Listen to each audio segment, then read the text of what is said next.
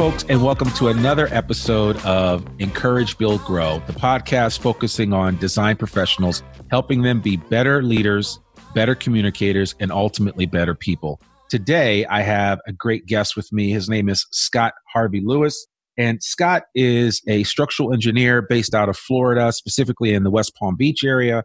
And I've had a chance to connect with him on LinkedIn as well as just had a chance to kind of watch his videos in passing on a regular basis. And I thought he'd be a great individual to bring on. And as I was talking to him before we got started, I realized that he's on the cusp of being a millennial and a Gen Xer. So we're going to kind of meld the two together today as we talk with Scott and, and learn a little bit more about his passion for structural engineering and for what he's doing. He's leading the office there for M2E in West Palm Beach. So, Scott, without further ado, how are you doing today? I'm doing great, Randy. It's um Wednesday. Is it Tuesday? I don't know. yeah, I know, right? You lose track of the days when you're having fun. It's, it's so. a good Tuesday so far. Oh, good, good. That's awesome. Well, yeah, I appreciate. it. I know you're really busy. You actually had a meeting which kind of delayed our start, which is not a problem. And you know, I mean, that's obviously kind of emblematic of the way things are for design firm professionals. Is there's always something happening. There's always a fire to put out. But why don't you just tell our audience a little bit about your superhero origin story, how you got started in the industry, and what you're doing there. I, I kind of looked at your arc of growth from one firm to another and, you know, getting your bachelor's of science in civil at uh, FIT and then being a Gator. And I'll give my Gator love. That's why I got my orange on today. But, you know, you're a Florida, University of Florida Gator and got your master's degree there. But why don't you just tell the audience a little bit about yourself and your background? So, um, originally born in Jamaica. I did all my schooling there till the end of high school. And then I came to Florida for, for college funny story is the first time I saw Florida Tech is when I was being dropped off. So it's kind of here I am. And then from there, schooling, end up working in, in Florida. And then fast forward 15 years later, I'm still here. In terms of growth and career track, a lot of it is just one, I think, as like you said, as a millennial, being a little bit impatient. and so when things aren't going the way you think it should go, which is usually way faster than it should you end up making some moves. And so, you know, in the first couple years, I made a move and end up with Kimley Horn, which I was there for a while. And then from there, there was a few things that happened that you know, ended up with me at M2E. We're in charge of an office, vice president of the company. And it seems it happened fast, right. but a lot of it was just right place, right time almost. And then some of it was having to push yourself past some barriers but it's not been easy. However, it's been a good journey, and with that, I, I think I've got a lot of experience in a fast, high-paced environment that I can share with with young professionals and even with, let's say, leaders in our industry right now. Yeah, no, I love that. I think you're exactly right. I mean, this industry has for the longest time been, you know, challenged at promoting people quickly if they deserve promotion, of course. I'm not saying anybody should be promoted just to be promoted. I think that there's a certain amount of elbow grease and time that needs to be put into it. But, sure. you know, one of the things that we talk about a lot on this podcast, and, and again, I like focusing and talking to people like yourself because you kind of give a framework from which individuals that might be listening to this podcast that are just coming out of school and graduating with an engineering, architectural degree, or any other professional degree that serves the design industry, you give them hope for what can be because I remember back in the day in the 90s, I can tell you the refrain was constantly, hey, come to this firm, put your 10 to 15 to 20 years in, and then we'll talk about things. And, and, and, and, nobody wants to hear that anymore. Right, I mean, no. so, so that is, that's the challenge. But I certainly applaud your effort of being able to kind of use each opportunity as a stepping point to grow to where you are now. My question for you would simply be, how do you translate that to the folks that are under your charge at this point with because those that are coming in you probably see yourself in them uh, yeah. uh, from before. So how do you kind of manage that and lead those folks? That's a really good question and, and i'm still trying to figure it out. But you know two things come to mind off the bat and some of it is this is me learning after making some mistakes. So first thing is you have to notice everybody's different. Right. So like i would initially attack it as if somebody was managing me, this is what I would like, which would only work with somebody that's like me. Yeah. Which, let's say, out of 10 people, maybe two at most. So I've learned you can't do like that. You can't manage your, you can't manage people based on how you want to be managed. Right. You have to manage them on how they are and their personality. And then also another thing that I've realized is that you should reward good behavior or reward what you want to be repeated and don't just you know give people things unnecessarily. You know give them what they deserve give them what they need. But when it comes to rewarding people you need to reward performance. And so if you put those two things into the mix you individualize a person treat them in a way that they appreciate and reward their performance. And it doesn't have to be monetarily it can be just a pat on the back or a good job or more responsibility depending on what they like then that's the way to set them up for success. If you don't do that, then it's going to fail and you're going to have somebody who's impatient. And the problem, it's not a problem. The thing nowadays is the market is hot. So people will jump ship really fast because somebody else wants them. So there's no, right. people aren't waiting around. So. Yeah, yeah. So, you know, I'm glad you brought that up. Can you talk to me about what challenges are you specifically facing in your office or for your company as a whole when it comes to attracting this new generation of young people? I think the challenge for me before was how do you let them know that M2E exists because our online presence wasn't that strong. Right. So I think the LinkedIn and that has kind of changed that a bit. So nowadays I have people coming to me and people know of the company. And just like you said, you know, you watch videos, you see it, it looks like a good environment. So I think that's changing itself. The biggest um, hurdle is just the market is hot right now. Right. So the the right. power is with the person you're hiring, and yeah. so you have to adjust pay rates and different things and benefits to meet the market, and then you have to give more to keep them. And again, giving isn't like money or giving isn't responsible. It's just giving them what is tailored to them, especially if they're a good person. Yeah. And have you found that because like as I was looking at the number of followers that you have on LinkedIn specifically, and I know that you post a lot of your videos on LinkedIn, you almost have like 7,500 people following you, which that's a lot of eyes on what you're doing, right? I mean, you are, it's not that, it's not like, you know, you are a huge firm or that you have been all over the country doing structural work. I mean, you're in the southern part of Florida from West Palm Beach on down to Miami. And I mean, that's your little neck of the world. But you're making a difference with this information that you're putting out there. I'd be curious to know if if you've had some people find out about M2E and more specifically about you just by virtue of your online presence. Well, I get a few messages a week just saying thanks for posting, this helped me or you know, anytime you're looking for this person, call me. So, and these are people I don't know, mm-hmm. and people from different regions. Yep. So I think definitely just posting authentic natural content has really helped because it's not nothing is really staged.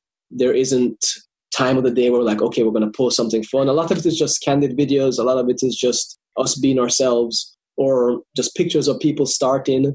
I think the basic thing is it's shown that we are just human beings. I mean, yeah. engineering, we're not stiff and always working in numbers. You actually have people having fun as well. So I think most people don't think engineering firms are edgy or fun. It's more like, you know, tight lace, you know, it's which it doesn't have to be that way. Yeah, yeah. And it's so funny. I was talking with somebody yesterday about engineers and architects that sometimes get the knock of being introverts, but not every engineer or architect is an introvert. And we mm-hmm. talked about the difference. There's a spectrum. And I don't know if you've ever read Daniel Pink's book, To Sell Is Human, but he talks about the fact that, you know, you have introverts and you have extroverts, but in the middle of it, you have ambiverts. And I actually believe that there are a lot of engineers and architects out there that are ambiverts. These are people that, you know, may identify a little bit with the introversion side of things, but they can also be extroverted when necessary. And you yeah. seem like somebody that's probably like that, that you can kind of go on both sides of the spectrum. Yeah, I think I think I'm able to to see both sides because you have to be able to be focused and do, you know, technical work. Yeah. But you can also have conversations with people and they actually like you. yeah, that's important. I mean, people have to like you for sure. So, have you guys, and when I say you guys, as M2E or you specifically in your office, are you being really intentional about how you create these videos and how you put some of this information out on social media in order to kind of give people kind of peel back the curtain, if you will? Or is it kind of, because I know you said it, it's, you know, some of it is happenstance, but it does seem like there's a method to your madness as in terms of how you're putting things out there. So okay, so when we, when we started putting things out, at least when I said I'm going to start posting on LinkedIn, the first thing was just a random video of us moving, and at the time I thought it did well, got like 1700 views and 50 likes, and I was like, LinkedIn is awesome, right? You know, and from there we just started posting funny things, but then people would say, "Do you guys actually work?" you just having fun. And I was like, you know, I don't want to convey the idea of that all we do is mess around and joke. Right. And then I realized things that I thought was really good content didn't do as well. And then I realized everything you have you do has to have some value to it. Right. So even if I'm posting a funny video, my tag I try to have some value or some context to it. So right. you know, it won't be like, look at us having fun and then yeah. a thing of funny. It'd be like, in a team environment, it's good to have fun. Studies show that fun is more, you know, does increases productivity. And here at M2E, we try to do that. And then it'd be a picture of us having some fun. So it'd be right. something useful. I try to tie it together more, and then I try to have a balance of some things are the people, something maybe about me, something maybe about the industry. But at the end of the day, it's to provide value to the user or whoever's watching it so they can say, okay, when something comes out, it's good to read this or watch it. Not yeah. he's selling us something or all these guys do is joke or here's a funny video of a cat. It's, you know, it should be something that you want to click on and actually watch. Yeah, no, no, that makes perfect sense. I'm also curious to know have you garnered a new client because of these videos? Have you had a client even acknowledge that, that they've seen the videos and maybe given you some kind of response that encouraged you? So the so there's there's a, a couple buckets there. So I've had new work come because of it. Okay. But that isn't the largest bucket. Right. I've had a lot of existing clients and colleagues laugh and every time I call them they'll be like, That last video you did was awesome or thanks for this. So I think it keeps me fresh in the mind of existing clients. And the biggest savings for us or the biggest value for me personally was not having to use a recruiter right. to get good talent. Yeah. So you know, I recently hired two senior level professionals that would have cost me about fifty thousand dollars in recruiter fees. Sure. That came to me, and not because we posted something. It was just, hey Scott, I'm looking to change. Is there anything in your office? Because I like what you guys are doing and what you you know what you're standing for. Hmm. Is there opportunity there? Wow. Okay. So that's, to me, that's huge. That's huge. So in, in a year, you know, I probably cost savings of a hundred thousand dollars or more just in posting. Well, I mean, and that's, I'm, I'm, glad you mentioned that because there is the real value of that. As I tell people, that's why I do these podcasts because I think there's a value in everybody sharing their story. I mean, you have a story, your competitor has a story, everybody has a story. The unfortunate thing in the design space is that most people don't tell their story or you right. learn about it by accident. And you're being more intentional. And I think intentionality is key when trying to get out there. And as you said, it's not rocket science. You're kind of just being you. You're sharing what's happening on a regular basis every day, and people are seeing the fact that you guys are the way that you are, and it provides context for the type of environment someone might like to work in. Right. And, and I think that's really important. And, and I'm glad you mentioned that because I, you know, I've been doing recruiting in this space since the 90s. And I got to say that you know, when I first started recruiting, I was telling people a while ago that we used to source out of a phone book, and people were like, "A phone book? What's that?" You know. And nowadays, you have so much available that I can almost find out about anyone, most people. Now, there are a lot of people in the, the design industry that aren't online, or at least they're online, but they're not, they don't have a public persona. I mean, you have a public persona and you're utilizing it to your advantage. And so, right. you know, my thought would simply be that if more leaders in the design space like yourself used their public persona to kind of share what they're doing on a regular basis and document, just document. They don't have to create anything special, but just document what they're doing. People will be interested in seeing what they have to share. Sure. Yeah, and one thing I realized too is um like you touched on it was a workplace you can say we have the best place to work, but that may not be true because it it might be the best place to work for you. Right. Like you said, I might be putting videos out and it attracts people that find what I am doing attractive. Whereas somebody else may say, Hey, I would never want to work in an office where it's an open layout. I want my own office. These guys are noisy. this is not true engineering. It's it's too much laughing and joking. Like we guys are serious. So at the end of the day, it's you know it's what's best for you. And yeah. But I do think the commonality would be you treat people with respect. Everybody's equal. There's opportunity for everybody. And I think one thing that was missing for me as an engineer growing up, as an engineer growing up, sounds funny. As a young engineer, was since you say I may be ambiverted or extroverted, whereas I might have been working for introverted people or more analytical people than expressive, I was seeing more of a problem mm-hmm. than as okay, this guy has some strengths. Right. And you know, I've never been a bad student. I've never produced bad work. Like I've looked back at stuff and I'm like, I was always really good. So it would just have been somebody saying, okay, he's different. Right. Let's just learn more about him. And because I've always had good intentions. So but there was not real coaching. I think it's people usually dismiss something that's different as something bad right off the bat. Yeah. And if your personality doesn't really fit the norm of the industry, then you are seen more like a virus. Mm-hmm. But everybody, you know, there's no best personality. The thing is, the more combination of personalities, the better. Absolutely. So I think Absolutely. that's my goal coming from a different country and just seeing more things is the more variety I can get, the better our office is going to be. And that is, you know, different cultures, different ages, different sexes. Like the more, the better. It's just at the end of the day, realizing that everybody's an individual and you have to tailor things to that person's circumstance. Right. And that gets back to what you said earlier in terms of how do you lead? You don't lead uh, one specific way. You, your leading leans to the individual that you're working with, which is important because each of us is different as far as that's concerned. I'd be curious to know, did you were you able to identify a mentor early on in your career that kind of helped you out? I think one of the things that really I, I tell people all the time, you know, when I change jobs, when I look back, it was usually like for very simple things. You know, maybe I was expecting a, you know, let's say a five thousand dollar raise and I got two and a half.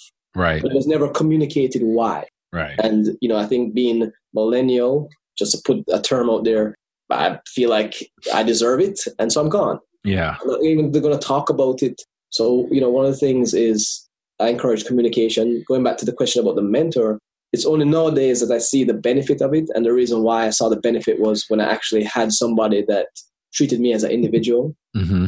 And I felt like, okay, that guy cares about not just the work I do, but my family, cares about me, my, my safety. That was a turning point, And it was like, okay, there are people that care and know. It's like they say, if you nobody's going to listen to you until you know how much they care about you. Right. So exactly. that became a mentor for me. We still keep in contact. You know, I always call him for advice, and you know, nowadays I look to to my bosses as mentors as well because you know they're they're really good guys and they just always treat me respectfully. So I think that's important, and I encourage that to any young professional to find somebody you admire and ask them to mentor you and be open to the advice. Right. So do you think yeah, exactly. Yeah, you have to listen to them at some point. But do you think had you had a true mentor early on that maybe when that situation arose where you got two and a half thousand instead of a five thousand bump in salary and you had gone to the mentor to share that story with them and they had said to you, Hey, you know what? Just sit tight. You shouldn't move. Here's why that you might have listened to them? I would have loved that. And I think not everybody's like that. Some people want to learn the hard way. Oh, of course. Yeah. But personally, yeah. I really like good explanations. So if somebody said to me, Hey, Scott, you got two and a half versus five, but that actually is a good percentage. Yeah. And if you want to get more, you got to look at your classification and realize that these are things that you're missing. Yeah. And everybody appreciates your work and thinks that you do a good job, but you got to not pay so much attention to this and think about this. And also, it's a long game. Yeah. It's not, you know, in spurts like every year. And so I would have, I would have appreciated that. And, but I never got that.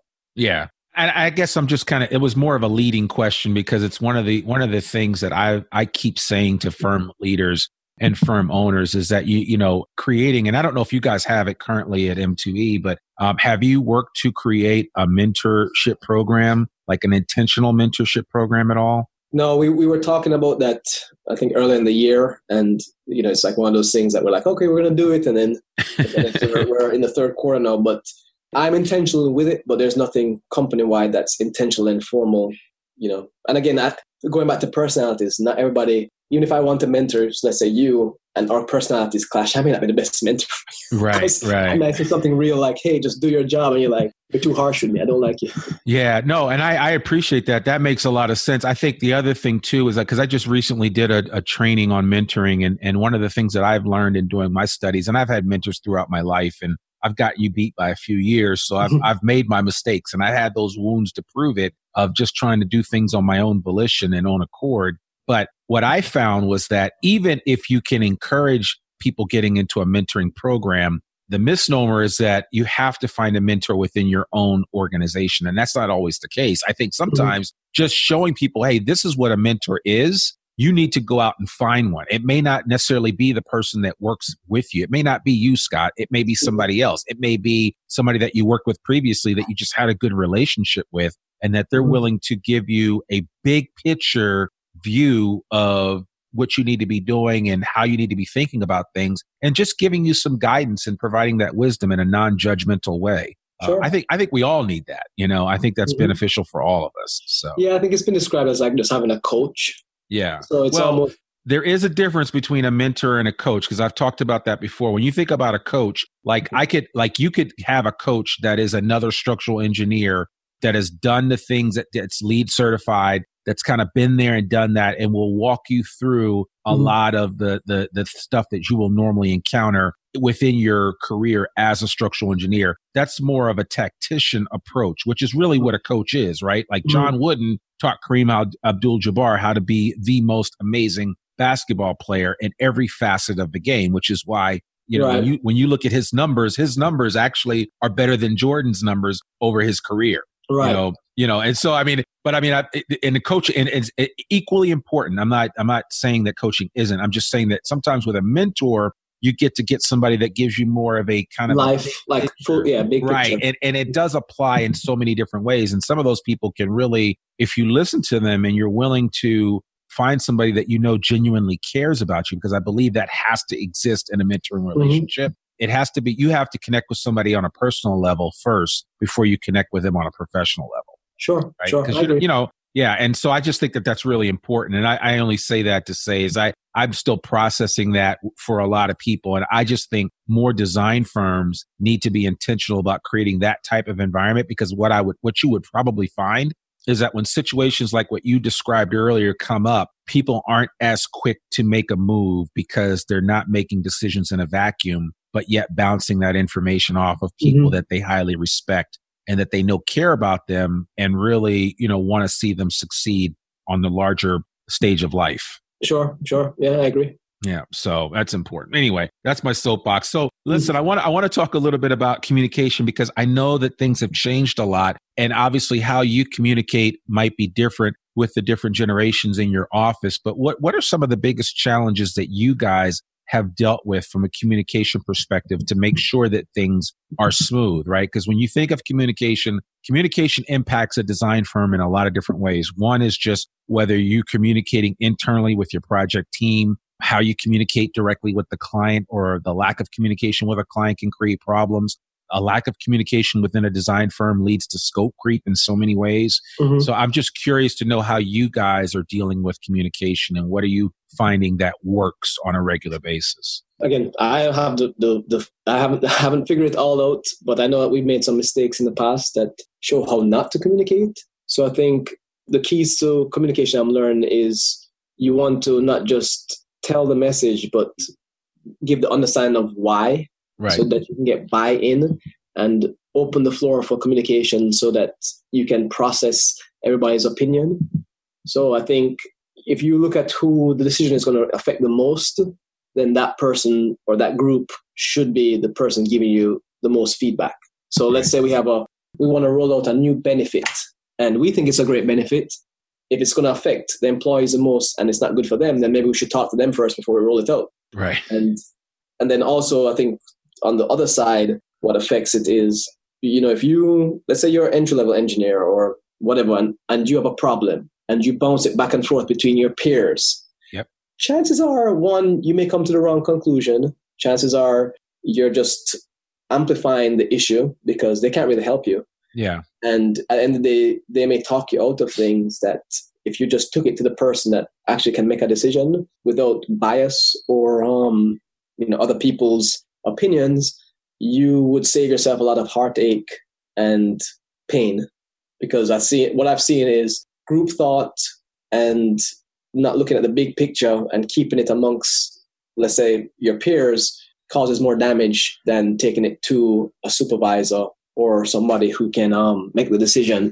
Sure. And usually gets them too late because you know people have already made up their minds without all the facts. Yeah, no, yeah, you bring up a really good point, and I, think you know, getting back to the, what you mentioned earlier about rolling out a new benefit or something like that. I'm always reminded of what uh, Virgin Atlantic founder Richard Branson, Sir Richard Branson, he always talked about one of the things that he learned when trying to communicate, especially with his team, was that as a leader, if you're going to a meeting with a bunch of people, you should be the last person to speak, not the first, because you don't want to dictate the context of the conversation. You really want people to open up and, and share their thoughts because normally what happens is, especially if you go into a meeting with five of your people and you lay the foundation for the meeting, people are going to fall in line with what Scott is saying as opposed to you saying, Hey guys, I want to talk about X. I'd love to get your thoughts.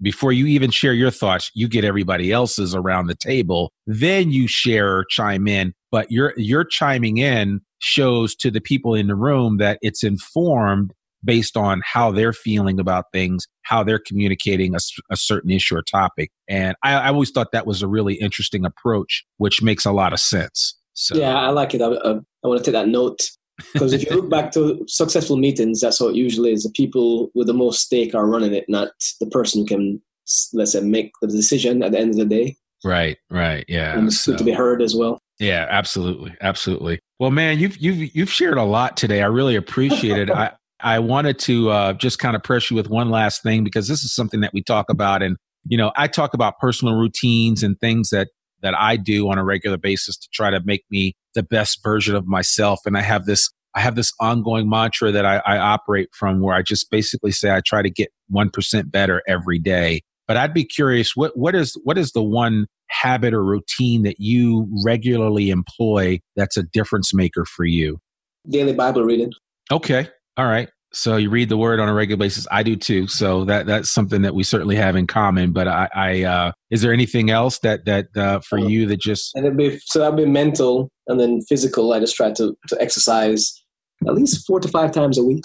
Right. So you know, I keep okay. I don't break that. I may stagger it depending on the day, but I try to stay physically healthy and and mentally. You know, I that's what I do in the mornings. Yeah do you i'm just curious in your office with with the folks that you have there do you guys do any do you have any programs or anything where that you've instituted to kind of help people along with their habits or routines at all we're do pretty, guys do like flex- a so we're pretty flexible for the individual so you know people and this may not be a habit or routine but let's say somebody has kids small kids and they mm-hmm. you know it stresses them out because of daycare and you know they, it's hard so we flex with them Okay. So that they're not worried about, okay, I have to arrive 20 minutes late or something. It's like, listen, you have a family. That's your most important thing.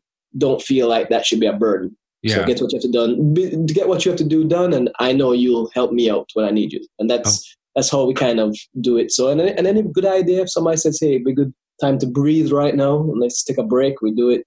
Okay. So it's more it's more fluid. Yeah, yeah, I got you. But you acknowledge it and you allow for it, though. Oh yeah. No, absolutely. Well, that's good. So, lastly, with regard to you and M2E, if I'm a structural engineer, I'm working up in the Northeast or somewhere cold, what would be your 30 second elevator pitch to come on down and, and, and work for M2E down in, in, in Florida? Not that anybody's necessarily going to do it, but you just never know who's listening to this. What would you tell somebody? Well, I think I, I always tell people if you feel like you're a dynamic person who likes a balance of office time, field time, you like interacting with a varying spectrum of people from contractors, attorneys, multimillionaires to, to property managers, and you like to have fun at work and you enjoy working with a diverse group of people, then there is a company that will meet those needs and give you really good projects to work on as well. Right. But and if you're up north, year round good weather. So I think that would be the icing on icing on the cake. you good weather to, to do your work. Well, there you have it, folks. Scott Harvey Lewis has laid out the foundation for why you need to come down to South Florida and join M2E. So certainly I'll, I'll take credit. Scott, if anybody listening to this podcast ends up calling you up saying, Hey, I heard you on the Encourage Build Grow podcast. I want to join your firm. That'll be a huge thank you to me. So, uh, no, I appreciate that. But thank you so much for, for coming on the podcast. I will eagerly continue to watch your videos. I, I, will share some of those in our show notes. If anybody wants to reach out to you, what's the best way for them to contact you? Just LinkedIn message. I'm pretty good about responding. Okay, cool. So I will put uh, your LinkedIn profile link on our show notes as well. So if anybody wants to to reach out to Scott, they can do that. And man, we thank you so much for being on the show. We really appreciate your insight, and uh, we look forward to chatting with you again in the near future.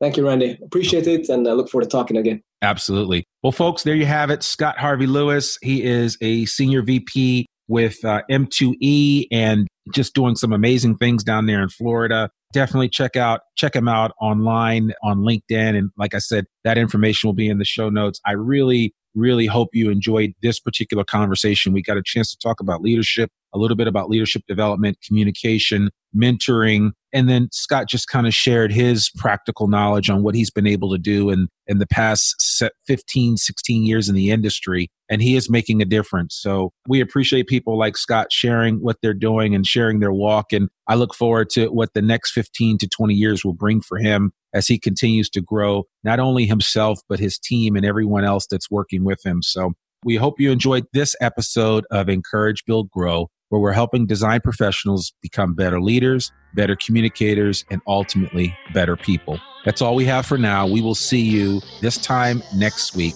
Have a great day.